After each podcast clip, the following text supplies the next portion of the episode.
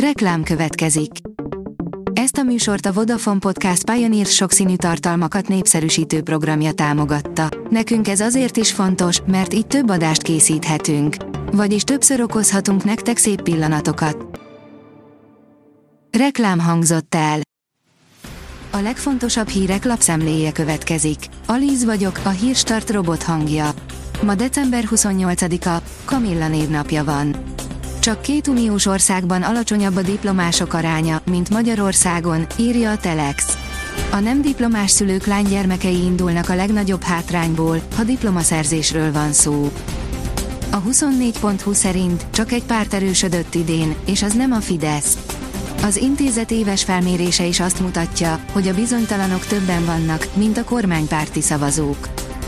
A hvg.hu szerint sajátos módon válaszolt Bródi János az Amerikában börtönre ítélt fiáról szóló kérdésekre.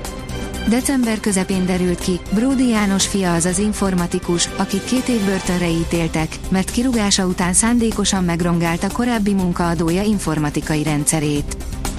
Bosszút akarnak az oroszok, brit hadihajó kilövésével fenyegetőznek. Orosz véleményvezérek arra buzdítják a moszkvai védelmi minisztériumot, hogy szállítson nagy hatótávolságú hajó elleni rakétákat a jemeni húsziknak, hogy kilőhessék a brit HMS Diamond hadihajót, amely a Vörös-tengeren teljesít szolgálatot, írja a Pravda, írja a portfólió.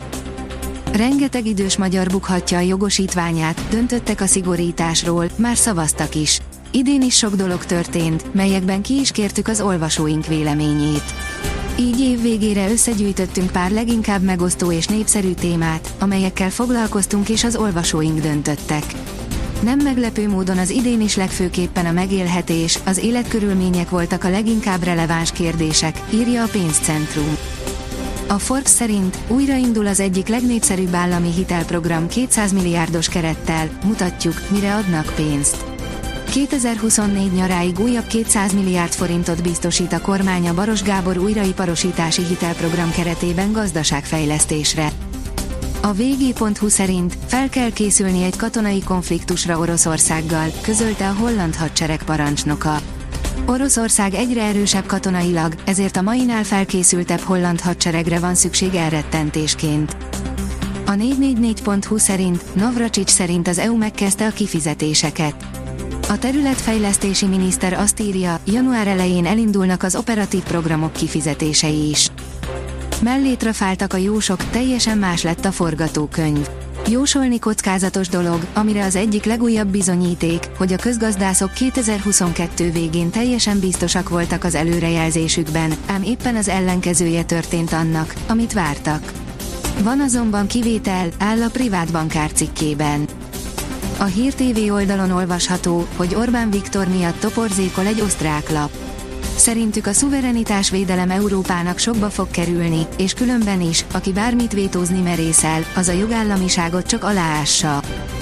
A rangadó írja, válogatott labdarúgón kikerült a bajnok keretéből. A Visselkó klub honlapján tájékoztatott arról, hogy a magyar válogatott labdarúgó már nem tagja a csapatnak. Új részletek Schumacher kezelésével kapcsolatban. December 29-én, pénteken lesz 10 éve, hogy Michael Schumacher olyan súlyos síbalesetet szenvedett az Alpokban, amelyből a mai napig nem sikerült felépülnie. Az évforduló alkalmával a Bild új részleteket tárt fel a gondozása és rehabilitációja kapcsán, áll a 24.hu cikkében. Világháborús vereséggel sértegette meccse után a német drukkereket az angol játékos. A német ellenfelét legyőző Scott Williams később elnézést kért, mondván, csak cukolni akarta a német drukkereket, írja a Telex. Éppen szilveszterkor érkezhet időjárás változás. A ködös hajnalokat napos, nyugodt idő követi egészen vasárnapig. Szilveszter napján ugyanakkor meleg front érheti el hazánkat, észak felől egyre több felé szükség lehet az esernyőre, írja a kiderül. A Hírstart friss lapszemléjét hallotta. Ha még több hírt szeretne hallani, kérjük, látogassa meg a podcast.hírstart.hu oldalunkat, vagy keressen minket a Spotify vagy YouTube csatornánkon, ahol kérjük, kövessen és értékeljen minket. Az elhangzott hírek teljes terjedelemben elérhetőek weboldalunkon is. Köszönjük, hogy minket hallgatott!